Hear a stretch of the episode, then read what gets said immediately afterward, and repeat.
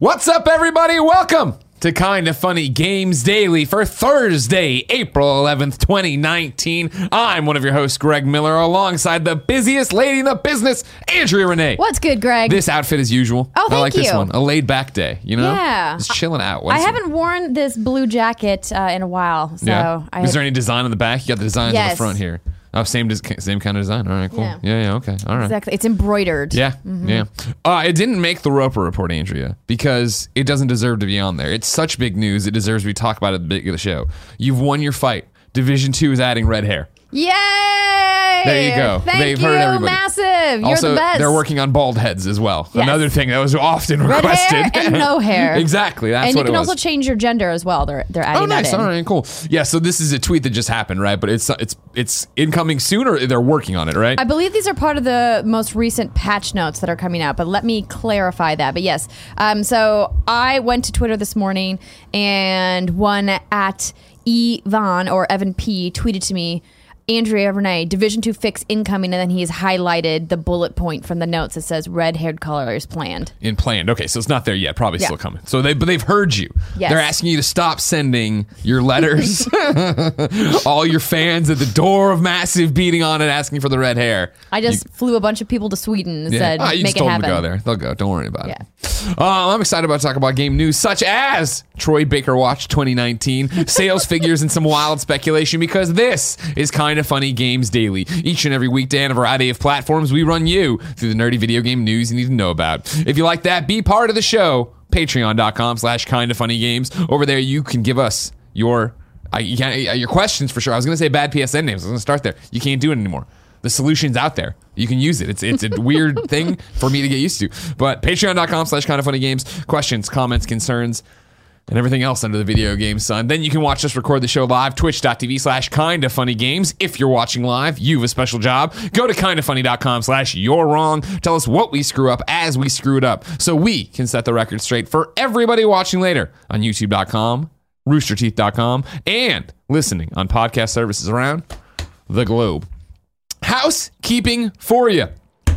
Vancouver, you're the next Kind of Funny World Tour meet and greet. We are coming to you Saturday, May 4th. You can go to kindoffunny.com slash events. See what we're talking about, where we're going to be. Join us on the World Tour. Andrea, you added this one. Don't miss out on the inaugural AIAS Foundation Bit.Run 5K. Join the gaming community this Saturday, April 13th at Dockweiler State Beach in Los Angeles to benefit the AIAS Foundation. You can register on the website or even on site day of. Check in and packet pickup starts at 7 a.m. The race begins at 8 a.m. So, just a little um, background. So, that is the same folks who put on the Dice Awards that Greg and Jessica Chobot hosted earlier this year. All of the proceeds from the 5K go to help the grant and scholarship program in the um, uh, the women's program there and the. It's not raising new voices. It's something. There's a verb something about new voices. Elevating. I think that sounds right. Um, basically, it goes to a lot of charitable works. Interactive.org is the website. And what's cool about it is if you live in the Los Angeles area and you go and do the run, you get to run with developers from Naughty Dog, from Insomniac, from a bunch of other Los really. Angeles based uh, video game studios. So If, you, in, if you're doing it, run next to them and ask for autographs. good luck. Try to catch him. Uh, today's Devon Sawa day. Devon Sawa on his way to us right now to do the Kind of Funny Games cast and a show that you can't see right away, but uh, another show. Uh, and then also, thank you to our Patreon producers, Tom Bock, Blackjack, James Davis, Mohammed Mohammed. Today we're brought to you by Hims and Harry's, but I'll tell you about that later. For now, let's begin the show with what is and forever will be the Roper Report. Time for some news, Kevin. Four items on the Roper Report. A baker's dozen. Good job, Kev. I love your energy today. You're, you're all about it. Uh, number one, let's get back into this Borderlands 3 Troy Baker business. Oh my gosh. As we've talked about it, you were on the show. As Yeah. we've talked about on Kind of Funny Games Daily, it broke from a panel Troy did over in, or down under, Australia, uh, where he was talking about, like, somebody's like, Are you going to be Rhys again uh, in Borderlands 3? We saw Rhys in the trailer. Are you going to be him? And uh, Troy was like, Sadly, no. I would have loved to have done it, but I didn't hear where it ended, and then it just didn't happen. I saw him in the trailer, and it's not me. Uh, Randy Pitchford took to Twitter last night when somebody was like, "Hey, can we ask you Borderlands 3 question?" He's like, "Of course you can." CEO of Gearbox. Everyone knows Randy Pitchford. And they were basically like, why didn't you let Troy Baker be Rhys? And he said, and Randy tweets, you'll have to ask Troy. I was told by the audio director that he turned it down. Fortunately, with how Rhys appears in the game, I don't think it actually matters at all. You'll see for yourself when the game comes out, and you may disagree with me on that or not. He went on to totally compliment Troy that, you know, loved working with him Brothers in Arms. He's talented, he's been killing it. Andrea, who's the fucking liar? All right? who's fucking lying? Is it Call Troy or Randy? You call Troy right now. I texted him. We Uh, you know, tried. he- he's probably still down under. Here's the thing that I was talking to Greg about before the show started. I actually don't think either of them is lying. Oh my god. I Oh my think god, it's this the audio director. I think this is a, a case of the audio director worked with Troy's representation because Troy is obviously managed because he is a Of professional talent. He has no time to manage his own career. Correct. And the manager probably looked at the opportunity per what Randy's saying here and said, oh, this is a really small opportunity. Maybe Troy's already booked. Maybe he's too busy. Maybe it just isn't a big enough opportunity for Troy to fly down like for a single day of, Sure. of shoots. And so I'm guessing his management just turned it down and then maybe never relayed that information to Yeah. Troy. This is my this is my theory that no one's really at fault except for the people's people, right? Like Randy's people and Troy's people weren't talking to them. You would imagine, yeah. I, I, of course, if you did not know, am not professional in any capacity. I'm not represented or have any idea how any of that crap works. But you would imagine the amount of offers uh, Troy Baker gets. Oh, they must be- the agent yeah, vets, all the time. and like you're saying, they look at this and it's going to be fly to Gearbox, you know, fly to Plano, Texas, or whatever. Uh, you're going to do it for a day. It's only this much. It's only they're only willing to pay this much, and you look at it and you go, nah, that's an opportunity. That's not worth his time. Without knowing context of it, that it's a character he loves, and this is the thing. Like, Mm-hmm. did did the offer come and be like, he's been this character before. We'd love to have him back, and da da da. And then did that get? Re- I doubt it. I bet it. Yeah, it's Yeah. just the people's people talking here. Yeah, and so I, I'm sure that this is just a, a a friendly mistake because you know, as Randy said, they've worked with Troy before, and Yeah. Like, why wouldn't they want to work with him again? Sure. So um, hopefully we can get this sorted out and that there's no like bad blood. The only thing I said was it's a little regrettable that if that if my theory is correct, that one Troy's people didn't tell him about it Yeah. first, and two that Troy didn't check with his people before he went on a panel and was like, I would have definitely gone back and done it. Yeah, you yeah. know, because it's kind of like a wah wah Yeah. situation here. And now what's going to happen is the saddest thing. Whoever was Yeah. going to do the little bit of voice work that was implied for this character, fired. Because Troy's going to be on it back. He's I back right now. He's back. Poor Whoever it was, guy. buried. I hope it was Nolan North. I hope Nolan North loses the job because of it. You know what I mean? Yeah, well, it sounds like well, Nolan North isn't hurting for work either. Um, it sounds like the there's not actually going to be very much VO for for Rhys in this And that's game the other anyway, thing which again, is right? kind of disappointing to Fortunately, hear. with how Rhys appears in the game, I don't think you'll. It, I don't think it actually matters at all. Because again, he was like, look like he had a mustache and looked like he was behind glass. Like I wonder how much he says or doesn't say or what what's going on with him. Mm-hmm. Very interesting. We'll have to wait and see everybody. Uh, however, I would just say follow everybody on Twitter. And you'll eventually figure it out because that's where everything goes. I'll keep checking my phone, see what continent Troy's on. Nope, that's my wife talking about the shotgun fungus again. Never even told that story. No, I, I still don't know what you mean. So if you, I said I was going to say on the Kind of Funny podcast, and I didn't because the Kind of Funny podcast got away from me and other things. So Jen, of course, love of my life, love her so much. And one of the things she's done is brings a lot of plants in the house. She, she's a big plant lady, Mm-hmm. and I'm like, whatever. I don't want to. They're your plants. I don't really, whatever. well, And they're so- technically good for cleaning the air in your house. well, not this one for sure. So uh, we went away. Uh, we had people, you know, we had, Barrett, we had uh, Boss Baby himself and his girlfriend take care of Portillo or whatever. And we came back and we're like, oh man, it's so good to be home. Jen's been gone for like two weeks. It's great to be here. And then she's looking around. She just goes, oh. Oh God! Oh no! Oh, and I was like doing something in the kitchen. I came in like, what? What's going on? She's like, look at the walls and ceiling, and there were little black specks all over the walls and ceilings and all over the lights, just oh, very tiny, but lots of them. And she's like, it looks like mice. I'm like, there mice didn't climb on the ceiling and shit on the ceiling. I'm like, clearly Mold. the plant, and that, it wasn't mold because it popped right off. And I was Okay. like, clearly, I'm like, I was like, one of the plants tried to pollinate or some weird thing. She's like, that doesn't make any sense because it's like, it's like a hot, it's like a eucalyptus, like whatever thing over here. Like she calls it spiky boy because it's got all these spikes. And I'm like, she's like, that kind of plant wouldn't do that. I'm like, well, yeah, but it looks like something exploded. And so she's like, they're really hard to get off the wall, these little black specks or whatever. And so, uh, and they're all over the light fixture. And like, but it's like very clear that it all originated Yeah. out like this. And so I Googled around and I was like, plant, little black dots, walls. And sure enough, like the first thing is artillery fungus. And it's that there's these little artillery funguses that will, uh, usually are found outdoors on rotting wood. But if you use a wood based mulch inside, they can grow on that or whatever. Oh, no. So she used potting soil that was wood based or whatever. So they were in there. So when I watered them and walked away, it just went and went.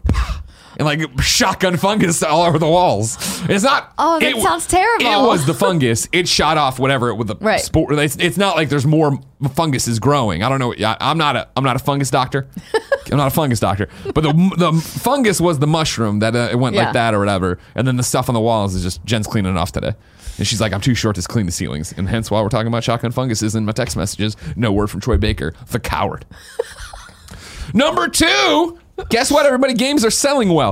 Uh, Sekiro Shadows Die Twice has Shinobi Death blowed its way into fans' hearts and the top of the charts, with a must play status on Metacritic that only 1% of all games achieve each year and 90 plus rated review score across all platforms on Metacritic. The highly anticipated game sold more than 2 million copies worldwide across PlayStation, Xbox, and PC in less than 10 days.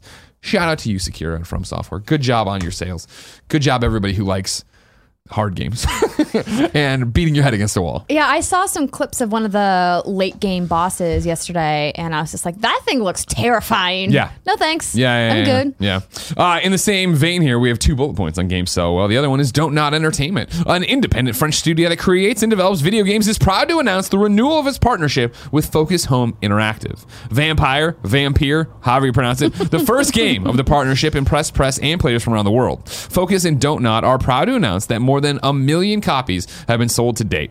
Our new co-production promises to be one of the most ambitious in the history of the publisher and the studio. So there, first off, they're working on another game that's going to be super ambitious, but 1 million copies sold or more than a million copies sold for Vampire, Vampire, Vampire, Vampire, the Vampire game. We can Did just you play that it one? Va- No, I didn't. That Brit was Brit's. it though, right? That was yeah, Brit's yeah. thing. She, yeah. It was a jam for her, right? Mm-hmm, she liked it. That was a game that people really dug if they dug that kind of thing. It seemed like because it was uh, for me. I started playing. I was like, oh, it's kind of janky PS2y in terms of gameplay, but it was about the connections and the choices and the things you went and did. So good for them. People still like this stuff, you know. yeah. Andrea, Yes, Craig. would you like to wildly speculate with me? Heck yes, I would. It's a slow news day. Number three, we have two job listings to read into. First off, let's talk about Sucker Punch. Sucker Punch is looking for a narrative writer to help create engaging narrative content for our upcoming project, Ghost of Tsushima. Daily tasks will include story development, game dialogue, and general narrative contribution. The ideal candidate will have previous success as a game writer, outstanding dialogue skills, an excellent understanding of story and game structure, experience in a writer's room setting, and a passion to tell great stories in an open world. Why do you want to speculate on this one, Andrea Renee? Because everyone on the internet's like, wait a second, how far out is this game if they're hiring a narrative writer? Yeah, it's puzzling because I thought so? this game was maybe tracking for early 2020, fall 2020 at the absolute latest. I, when you I would I would side with that, yeah. when you think about where the narrative development takes place, it's really early in the game dev cycle. I mean, you obviously have additional writing responsibilities throughout the duration of the process. And of course, if you're going to add expansions or DLC, you Yep. want to bring narrative back into it. But I don't. I- Hmm. my when I, I almost didn't make the Roper report until I realized there was nothing to talk about today. so I, I was like, I'll put it in there. I, I I don't think it's a red flag. I think 2020 still is where this game's going to fall. I think that bringing it, it's not like they're bringing in lead narrative writer, you know, Mm-hmm. cr- uh, narrative director or something like that. I think bringing in a writer at this thing, we tend to think of sweeping changes, story, uh, you know, what are we going to do on this quest? And then granted, that stuff gets mentioned in there, which I think could easily apply to DLC. It could apply to, I'm sure, the sequel or whatever pre-production they're working on. It could apply to little things they need. Think of it, writers also are writing every line of dialogue you pick up when you pick up an object, right? And you just get like the little biography page or whatever, you know what I mean? Or your uh, codex or whatever, codec. Uh, I, I think it's still on track. I don't. I think it's just adding another writer to the team to do probably more of the grunt work, to do more of that little stuff fill in. I would imagine the narrative of this game is way far along. They know what they're doing, quest lines in general. But in terms of the characters you're going to run into, I'm sure that need something to pop up when they say or some little throwaway lines or NPC dialogue. I think there's a lot that can be done there that really start filling in the gaps. I think the major stuff's probably said. yeah, I'm I'm with you on everything you just said. So I don't think this is any reason to be alarmed. Good. I don't want to be alarmed. I did. It's funny. Before I even saw this, you know, what I was doing today, Andrea, brushing my teeth with my Quip toothbrush. And we're not sponsored by them today, but it happened. And I was just thinking, man, I could go for an infamous remastered. And I know we're done. I know it's oh. over. It seems like all the collections and the remasters, and it's all done for a while. Probably have to wait till PlayStation Five. Yeah, next gen. But man, I can go for infamous one again. Go out there, save Oh, Trish. You know what I'm talking Kind of makes me want to go back and play some more Infamous. Goddamn right. It's been a long time. Yeah, And I don't think. I ever finished Last Light. Oh, really? Oh, oh, First Light, right? First Light is that what that is that what it was? Uh, yeah, because it, was. Yeah, it was last light. Uh, first light was uh, Fetch's thing. Yeah. Yeah, Yeah. Yeah. the- yeah, yeah. the DLC. Yeah, yeah. It was really good. That was. I thought that was arguably better than the the game itself. Go do it. Really? Okay. Yeah, better for Infamous Second Son. I thought. Yeah, I I thought re- Fetch's yeah, I stuff was really great. enjoyed I Second never- Son. I never played uh, the DLC. oh, really? You should do it. It's real good. Did you like Second Son a lot? Yeah. Okay, good. Good. Remember you turn your controller and the little art. Oh yeah, I forgot Yeah. about With the that. graffiti? With Yeah, the yeah. graffiti, where you you shake it and it made like the can sound. dude, Yeah. We So got good. Concrete Genie now. I don't need that. You know what I mean? Do you think they're gonna add that in Concrete Genie? That would be cool. Shaking up your PlayStation Move wand. No, I don't think so. From what I've played, there's no like actual like paint can sound effects. So there's none of this in Concrete. There's none of none this, of, Greg. none of this in Concrete Genie. All right, all right. That's enough of that. All right. That's a one for the video team. All right, audio listeners, like I don't get it. You're welcome, Corey.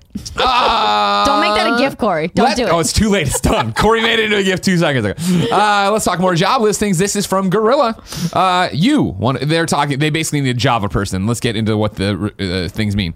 You will build a robust backend that can scale up to serve many concurrent users. You will work on systems like matchmaking, tournaments, clans, and leaderboards. You will cooperate with game designers to achieve the vision for the game. You will work on systems to test and deploy a new server set without downtime. You will integrate the game servers with the PlayStation Network and other third party services. You will keep up to date with the Java world and introduce new technologies when they are relevant for Guerrilla. If you are comfortable with C, you can help integrate the back end services in the game client. A lot of mumbo jumbo about Java. I love coffee too. But Greg, is this the return of Killzone? is Killzone happening? Of course, Horizon has no multiplayer component and there's no leaderboards or anything like that. Why would they need this? Guerrilla, of course, like 300 people, right, in Amsterdam. You assume there's a second project they're working on. And yeah, is it going to be a Killzone? Is it going to be another new IP, uh, you know, multiplayer game? I think it would. It's a, it's a stretch to say they're working on another new IP after just creating Horizon Zero Dawn because doing a new IP from scratch is incredibly expensive and time consuming, and it's just a little far fetched for me to think that they're doing a brand new IP when they've got this existing PlayStation IP that's been dormant now for quite some time. Yeah. It- I think now the time is right. Killzone, Is it though? like PS5 launch title, Killzone. Yeah, but that's always the hand Killzone gets dealt. And then it's But always it that could thing be where really people. amazing though. It could be, but usually people play like, all right, yeah, well, it's it's Killzone. I and that's my thing is I feel like Guerrilla has a great uh, mindset for multiplayer games. I, I've enjoyed. I, Killzone Two was the first shooter I ever like played a ton of multiplayer on. I just think that the name Killzone hasn't been tainted. It's just been around so long that it's so hard to get hype for it in a real sense. Now, granted, this will be the first game since, or if this was the next one, the first game since Horizon, right? If Horizon 2's next, and then it's the Killzone title, awesome. Uh, I still think that people are gonna be like, "Oh, Killzone." It'd be, I, I'd be more interested in seeing them just do a new thing, take their multiplayer skills and apply it to a new thing. And it's interesting to point out, of course, uh, I'm reading from Eurogamer right here, right? Uh, Vikki Blake back in 2018. This is July. Uh, Guerrilla Games has been acquiring talent from Ubisoft's Tom Clancy's Rainbow Six Siege team. Uh, an eagle eyed member of ResetEra noticed that the Horizon Zero Dawn developer had recently taken on a couple of six alumni, including game director Simon LaRoche, who joined Guerrilla nine months ago for a game described only as Secret Game is Secret. Oh, I did not realize that. Yeah, that so it's- Simon went to Guerrilla. Yeah, That's- yeah. So what I, I hmm. it's ex- it would be exciting. I personally feel if they had they have this new rush of talent in here from Siege, obviously they know what they're doing, and then give them the back end multiplayer know how of the Guerrilla team, but give them a new IP or whatever they want to run with. Free to play, Apex Legends 2. You know what I'm talking about? Put it out here. That's what they could be doing. That's where it's at now, Andrea. Nobody wants to run around the bl- the bland brown world of Killzone. Even though Shadowfall wasn't like that, I know. Well, they could. They, I think that they could work within that IP and make something new and different with it. I mean, personally, as much as I would like to see another, you know, FPS in the space, I still want Horizon 2 first. Oh my god, totally. You kidding me? Yes, give me more Aloy. Yeah. How far do you think that is? How, how when, is that? That strikes me as you could launch as a PlayStation Five launch title. That would be amazing. I think that's maybe too soon. You think so? Yeah, I, I feel like we're that's probably realistically maybe 2021 or 2022. Okay. Okay. That's not that far off. No, it's I not do that far. Yeah, yeah, but I mean, a launch title will When you probably going to be you're- 2020 I was gonna say you're right? launching PlayStation 2020 fall. Yeah. Mhm, That's my guess. Yeah. yeah. Yeah. I think it's possible. At least you try for it and then have it get bumped like Infamous Second Son, probably. or something to that yeah, that's possible, You know what I mean? That's how it'll probably end I up mean, being. Sony is, you know, really great at slipping games. Uh, yeah. Well, hey, man, when it's done, it's done. All right. Exactly. Don't worry about what Neil Druckmann's doing down there. I'm all about take your time. Take your time, get the game done. And they're getting much more efficient about their marketing and announcing release dates before the game is ready and Yeah. trying not to have this big tentpole release date and then being like, okay, we're somebody's coming into the office. well, it was that. Well, they did it right as the wind blew, so it, it felt like the walls moved in with like air pressure. Yeah, yeah.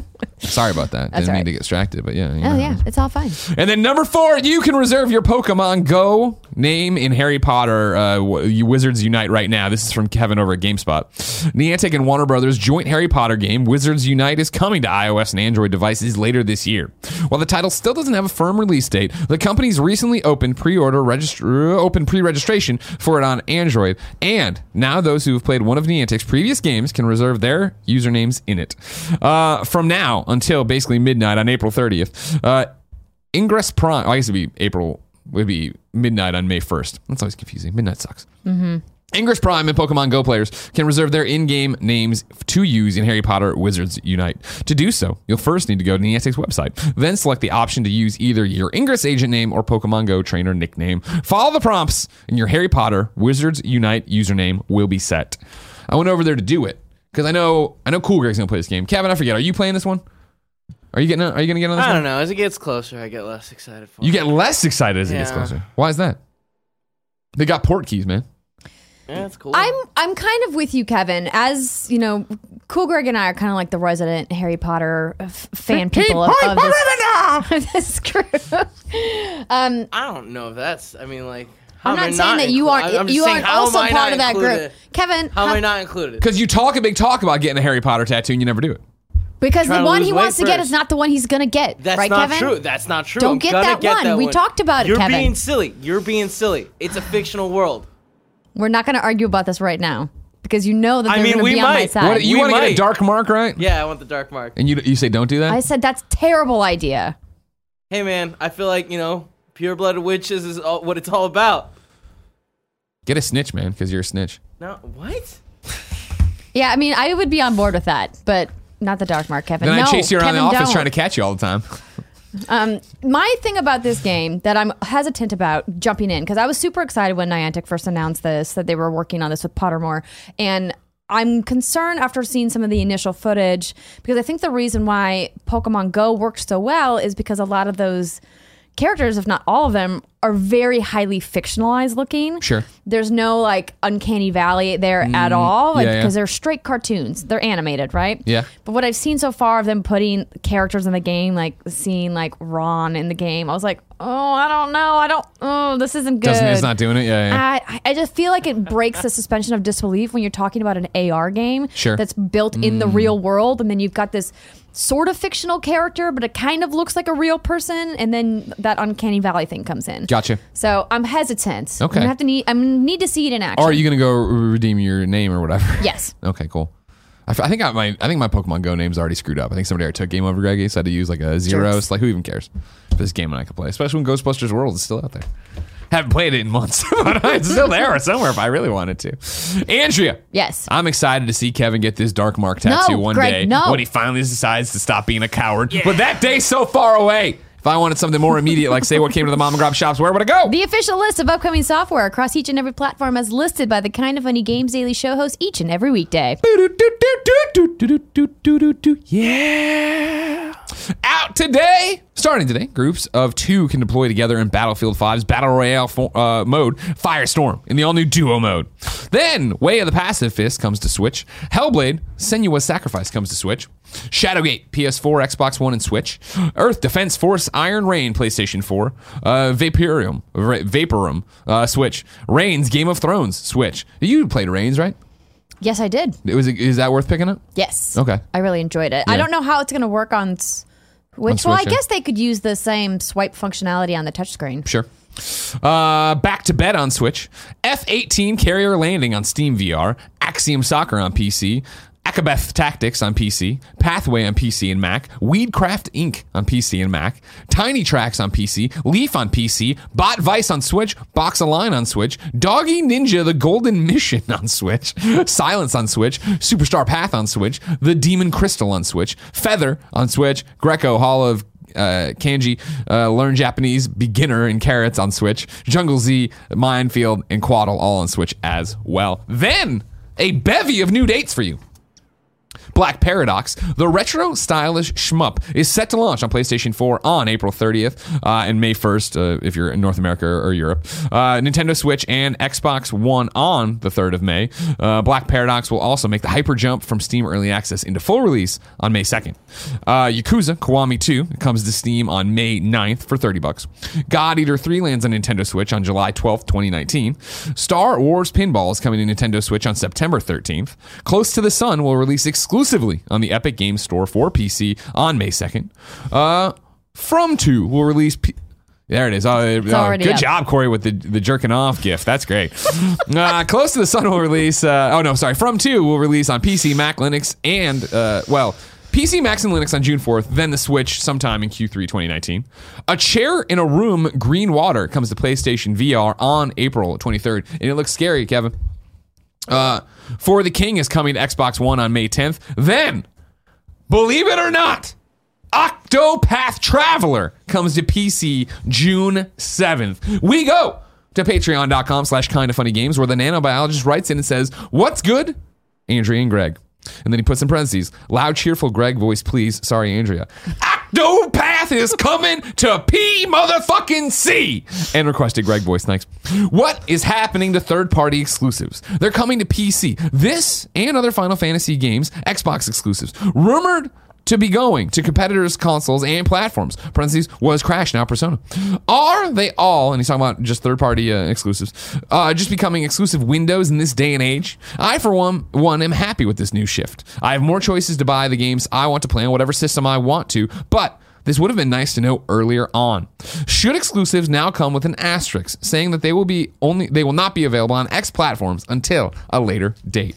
No, it will never happen because that's not the way these marketing deals That's are not how written. business gets done. Right. So, in a perfect world, nanobiologist, yes, it would be great if we could get all of that information up front because let's be honest, these publishers know people like us are going to ask that question when they invite us We to have the no preview further event. announcements at this time. Right. now, we're really just focusing on the Switch version. We can't speak about the future. Precisely. That's the way that these marketing deals are done. You give somebody some money, then it's exclusive for a set period of time, but they don't want to talk about where it's going later. They want to talk about their exclusivity, and that's unfortunately just the way it is. Yeah, uh, it's. I think it's cool, and it's. The, I think you wrestle more and more with the fact that when people create this art, they they should be able to get it to as many people as possible, and. I would basically look at this kind of stuff, and yeah, if, if you're talking about a third party exclusive, not that it uh, third party exclusives are truly dead, clearly they're not, but for most of them, unless they're funded, like on Insomniac and Spider Man, right? Right. by Sony and PlayStation, And you then they can- become second party. Exactly, which is apparently dead, which they treat it now as a first party title. Very interesting how they all Yeah. in their head rationalize what they're doing. Uh, however, I think, yeah, it seems like most third party exclusives will end up somewhere else eventually, which isn't unheard of. I remember it seems like that's always been the case. Not always, I shouldn't say that. In recent memory, I remember Tomb Raider was always the big one, right? When it was like, we have, we're coming, it's coming to Xbox, and it's like, an Xbox is like, it's console launch exclusive. It's like, wait, so is it, is it coming somewhere else, or is that just mean PC? And like we have nothing to mm-hmm. announce, and then people start finally talking about back end contracts and how this goes. Well, and Street Fighter Five was a good example too. Sure. You know, being locked to PS4 and people being very upset about that. And I'm pretty sure it's never come to another platform, and it has no intentions to. It's on PC though, right? It's on PC now. Isn't it? Or am I wrong? Street Fighter Five. Kindoffunny.com slash you're wrong. We need a kindoffunny.com slash you're wrong. Street Fighter Five, if it ever went anywhere other than the PlayStation 4. I thought it was PlayStation 4 and PC, was it not? Was it just PlayStation 4? it was just PlayStation 4 for the first year for sure. Okay. It might be on PC now, but again, help us out there, twitch.tv. They'll be there in a second. Um, yeah, I, w- it would be nice, obviously, if you could come out and say it's going to go everywhere. But the reason this gets done right, as you've talked about, is the marketing deal behind it, and the fact that all right, cool, we're making a game where it's a smaller game, it's a huge game, doesn't matter. We w- we don't want to carry all the burden of marketing it for us. So yes, Right. PlayStation, yes, Xbox, yes, yes, Nintendo, please get behind us with those dollars and cents to actually get it out there, and we'll sign this agreement to make it look exclusive or be exclusive for quite a while, right? Uh, you're talking about Octopath Traveler, that was indeed exclusive for like more than a year, a year, like right around there. Um, so, hey, nanobiologist, can you let me know when it came to other platforms? So it says came out on PC and PS4 in February 2016. Nailed it. And then I was right. Greg Miller was yeah, right. all platforms is not correct though. Greg Miller was I'm right, pretty. everybody. I mean, it's definitely not on Switch. I was just talking about PC. Is remember? it? Ah, Yeah, he's right. so it was on PC from launch. Okay, yeah. my mistake. No, it's fine. But it's But I- not on Xbox One today. You can't play it on Xbox One today, correct or not correct? I think believe is really what correct. we're is really what we're trying to ask here, uh, friends. No, Thank I you so much for everybody I- I- who no, I- I who wrote in. Ah, crushed it. Crushed it. And the nanobiologist says, I saw Microsoft assumed Xbox, but it was PC. So Xbox One players still today, right now, cannot play Street Fighter Five. Correct. See? Yeah. That's a third party title. Yeah. Yeah. And so it does still exist. It is just r- so rare. Yeah. Yeah. yeah, Very yeah, rare. yeah, yeah. So yeah. Suck it up, everybody. You gotta wait. you gotta you gotta sit there. And if you don't want to buy it on the other platform, you gotta sit there and wait for it. Even Way of the Passive Fist coming out now, right? That was that's. I'm glad. I guess that's not e- e- even remotely the same thing, but it was out for a while ago on Switch, right? Probably Mm-hmm. PC as well, but now it's finally coming over to PlayStation 4 today. Doesn't matter. Deal of the day for you. Yume Nikki. Dream Diary is 30% off on the Nintendo Switch. So if you're looking for a Dream Diary, there you go. Time for reader mail, but first I'm going to tell you about our sponsors. First, let's start with Hims. You've heard us talking about Hims and how they're helping guys look their best, and if you haven't, it's time you see what they're all about. 66% of men start to lose their hair by the age 35, and the thing is, once you notice thinning hair, it can be too late. Uh, Andy and Nick, of course, noticed their hair was thinning. They went to forhims.com, talked to a professional over there, a doctor, sent in photos, got teamed up with the gummy prescriptions Andy does because he will only eat gummy pills. I don't know. I don't understand. The best way to prevent more hair loss is to do something about it while you still have some. Uh, this is why guys turn to forhims.com, a one-stop shop for hair loss, skincare, sexual wellness, and more for men. Hims is helping guys be the best version of themselves with licensed physicians and FDA approved products that help treat hair loss. No more awkward in person doctor visits and long pharmacy lines. Hims connects you directly with real doctors online, which could save you hours. And of course, it's completely confidential and discreet. Get the hair loss treatment everyone is talking about. It's featuring GQ, Men's Health, Esquire, and Playboy, to name a few. Our listeners can get started with the Hims Complete Hair Kit for just $5 today, right now, while supplies last. Uh, this is, of course, subject to a doctor's approval. See the website for full details and safety information. This would cost hundreds if you went to a doctor or pharmacy or somewhere else. Go to forhims.com slash games daily. That's F O R H I M S dot com slash games daily. Forhims.com slash games daily. Up next, it's Harry's. Harry's founders were tired of paying upfront for razors that were overpriced and overdesigned. They knew a great shave doesn't come from gimmicks like vibrating heads, flex balls, or handles that look like spaceships. Tactics that the leading brand has been using to raise prices for decades. They fixed that by combining a simple, clean design with quality, durable blades at a fair price. Harry's bought a world class blade factory in Germany that's been making quality blades for over 95 years, and they have more than 20,000 five star reviews on Trustpilot and Google. Harry's replacement cartridges are just $2 each. That's half the price of the Gillette Fusion Pro Shield. All Harry's blades come with a 100% satisfaction guarantee. If you don't love your shave, you can let them know and they'll give you a full refund. We know we love the shaves here because it's what Tim uses on that trademark Tim Tam beard. That's how he gets it all this, does it up here, does the thing down there, has nice lines. He loves them. They're delivered to him. He enjoys them. Get a $13 value trial set that comes with everything you need for a close, comfortable shave the weighted ergonomic handle, five blade razor with lubricating strip and trimmer blade, rich lathering shave gel, and a travel blade cover. Listeners of my show can redeem their trial set at harrys.com slash games daily. Join the 10 million who have tried Harry's. Claim your trial offer by going to harrys.com slash games daily and let them know we sent you to help support the show. I'm getting my trial right now. Nice. Because you know why? I was at the store yesterday, went to go pick up some razors. Yeah. And wouldn't you know it, they're all locked up because apparently razor theft them. is rampant. Yeah, yeah, yeah, And so you have to like call someone You have to hit over, button, and I just could not be bothered. So, so I didn't buy you any smash the glass. Just you're like no dresses until I find unsanctioned razors. I'm glad Harry's Harry's is there for you, Andrea. Yeah, so I'm gonna I'm gonna redeem my trial right now. Thank you.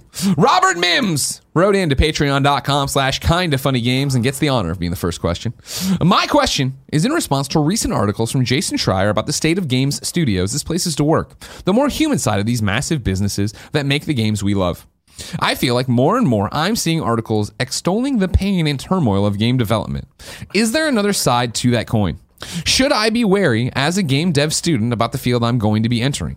Is this a sort of vocal minority, or do you think the majority of games development is similar to this painfully tense situation? Thank you for allowing me to project my fears, Robert Mimms. It's okay, Robert. This is a safe place. You're allowed to talk it out. It's a giant question. It's you're talking about the Jason Schreier stuff. So we've been talking about like the pressure, you know, Bioware was under for that, right? Uh, ex- expounding throughout Kotaku, we're talking about the things Riot has seen. We're talking about should devs unionize. We're talking about crunch. All these horror stories. I would always go back to this, and something you and I have talked about on this show before, right? Is that crunch gets thrown around loosely, like so many things do when we talk about these, and crunch is bad. However, it's also that thing of create creativity and when your passion is your job it's hard to ever check that at the door so lots of places people work really late not because they feel somebody breathing on their neck but because they are so into it and passionate about it and trying to make it work every office space is different every structure you'll be in corporate wise would be different. We can't talk to any of them because we've never made games or work in them. What I know is that I've been lucky enough to be doing this for 12 years. The amount of de- developers I've met, befriended, become incredibly close with, they are some of the most smart, passionate people I've ever had the time to do. And I know those people well enough to know they wouldn't sit around to eat shit nonstop and hate their lives. They're doing it, they're loving it, and they seem happy doing it the way they do it. And so I can't say that applies to everybody. I and I I've obviously met people from BioWare, so I mean like I, if they're having a bad time over there, this is happening or you want to look even more r- close to us physically and maybe worked with I've worked with way closer. Telltale, right? Like I had talked to people who were like leaving Telltale at, before it all went to hell, and it wasn't that they were necessarily leaving because of crunch. They were nec- they were leaving because they weren't happy with upper management and how the what they were being told to do to their games or the credit they were given and stuff like that. Right? There's a sliding scale of it all there, and I think some of it, especially when we talk about bad management or people above you not making the decisions you'd make, that's going to be at any job. And I don't think that should scare you off. That is the perfect point that I was going to make. So I'm glad you said it. That You let me ramble for 30 minutes. I'll eventually get there. I know you will. Working sucks some of the time for everybody. Sure. That's just part of being an adult and part of having a job. Nobody's job is going to be perfect every single day. Um, and that goes for video games as well. But I think the reason why people are really excited about working in video games because for most of us, it's a cross section between our hobby and our passion and also our professional expertise and something that we're very good at doing.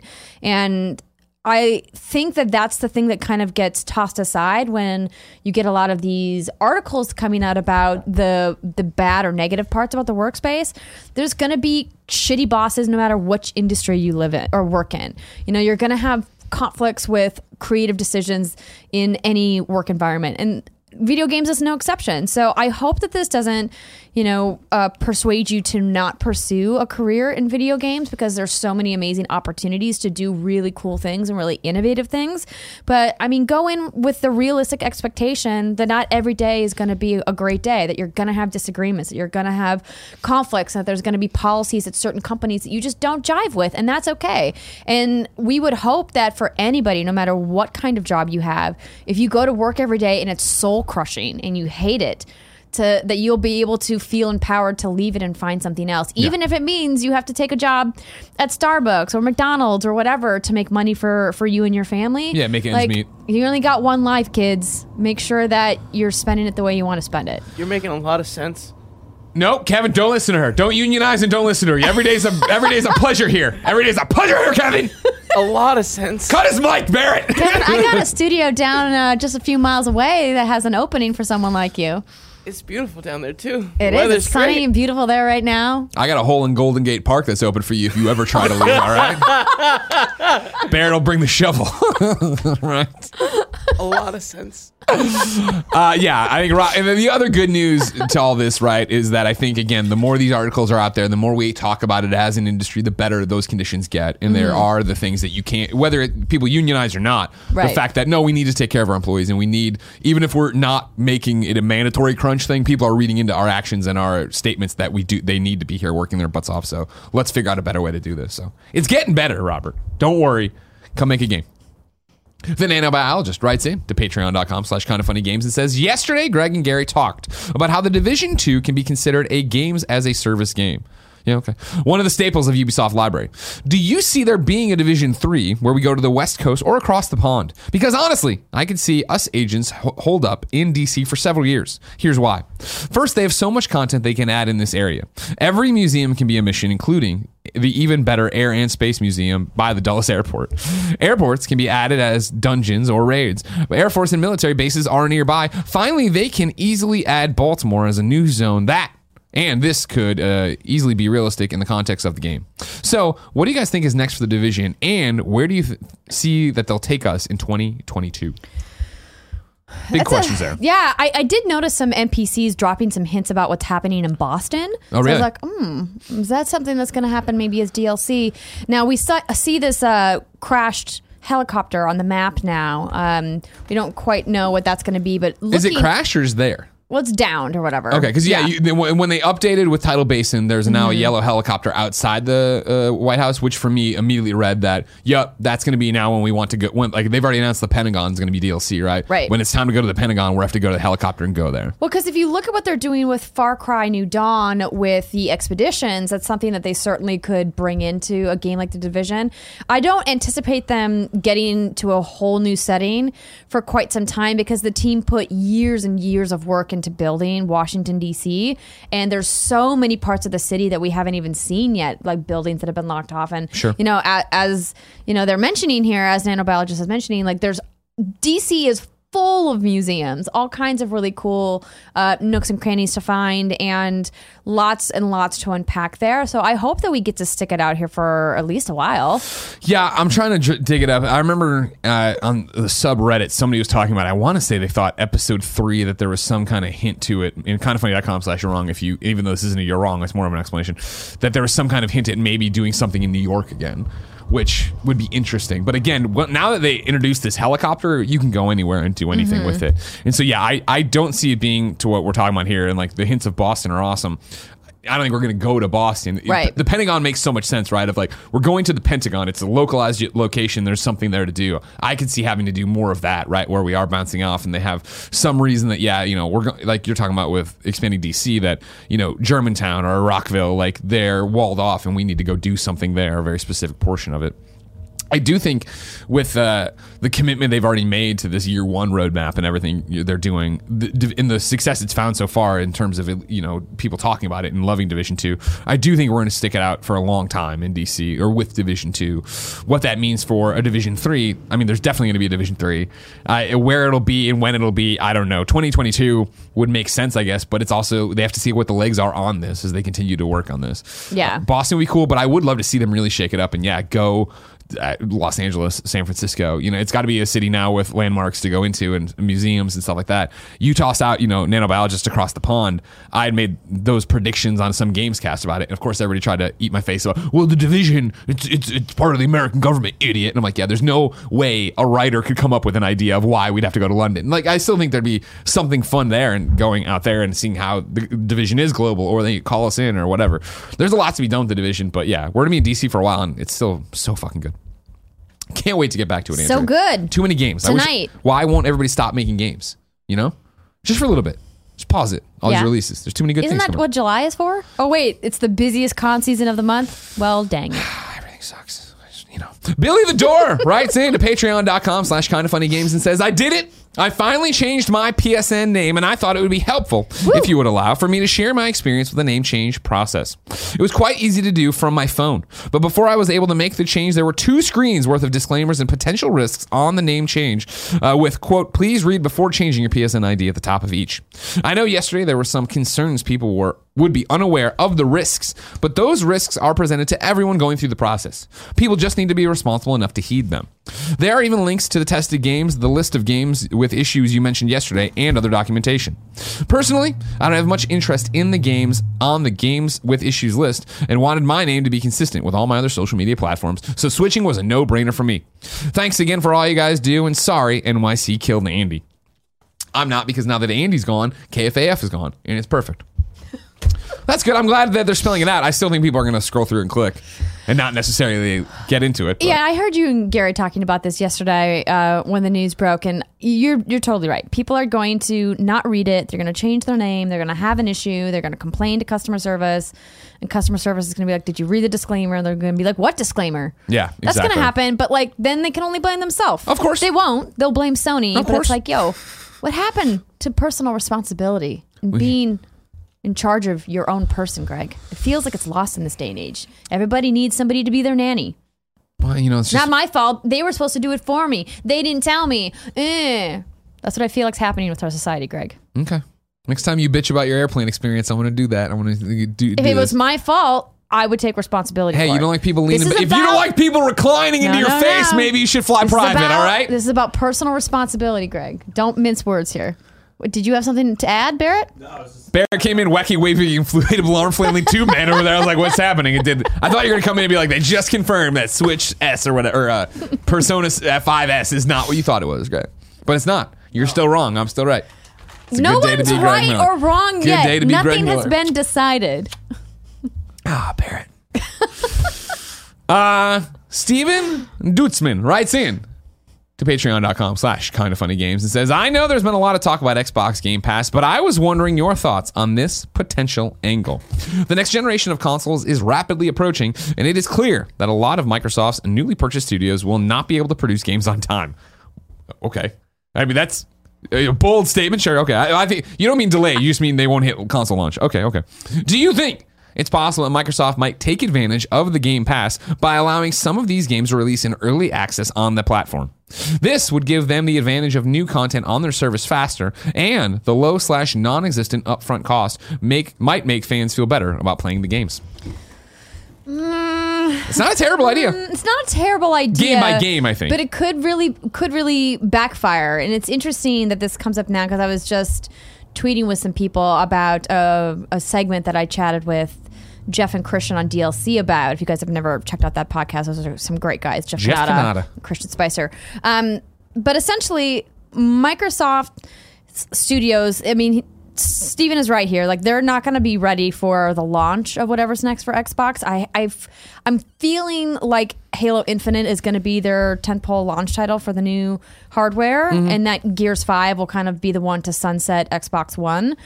But when it comes to releasing a bunch of games, particularly new IPs from studios under new leadership and early access, that could result in some really bad blowback if Sure. the games it are really broken. yeah, yeah. Because I mean, we harken back to what happened with PUBG when it launched in early access and on game preview, and like it got panned by people like me saying that game is buggy and broken, right? And even though it's early access, um, and it comes with that expectation of not being a finished, polished game, Yeah. there are still a lot of people who don't understand what that means, um, and that I think is the communication issue that Microsoft was going to run into if they want to go down the path of having several of their new studios release games into early access or game preview. And I think that's probably not the right call. Yeah, that's a great point. Yeah, and I think it'll be a game by game basis, right? I don't think Halo Infinite would be something you'd put in early access on there, but I think it could have really benefited State of Decay 2. Of like, hey, this game Absolutely. We, we know there's problems. Let's work through them together, but let's get it to you as soon as possible. I think it would have been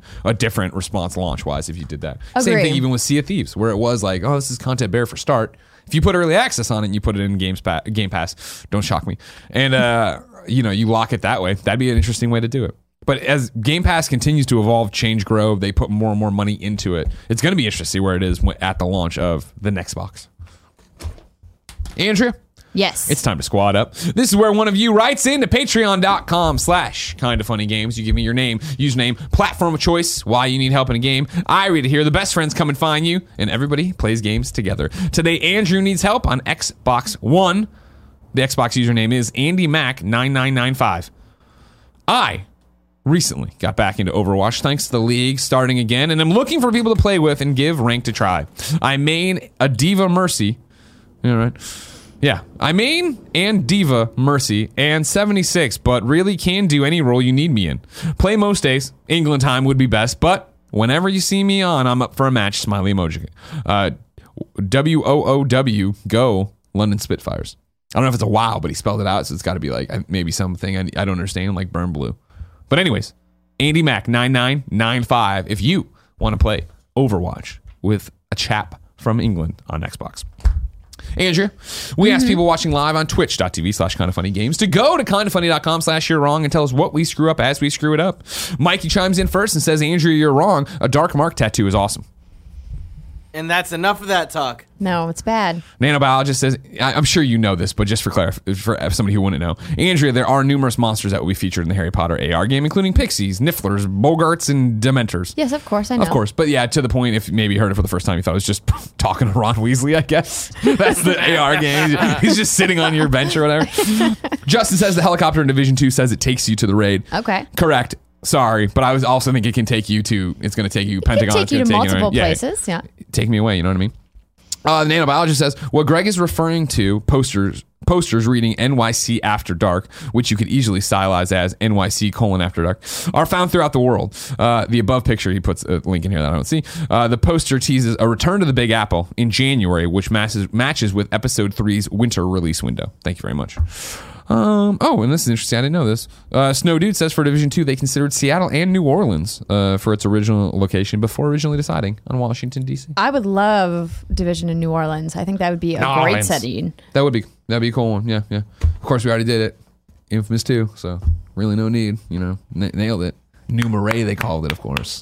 A bonjour. You know I'm saying? Ladies and gentlemen, this has been Kind of Funny Games Daily. Thank you so much for watching. Remember, if you want to be part of the show, patreon.com slash kind of funny games. You can get every show over there ad free as well as a video and an MP3. If you want it for free, no big deal. You can watch us record it live, twitch.tv slash kind of funny games. You can watch it later, youtube.com slash kind of funny games, roosterteeth.com, or you can get on podcast services around the globe. Andrea, Yes, Greg. you're hanging out here all day, of course. That's doing correct. the Games Cast with Devon Sawa.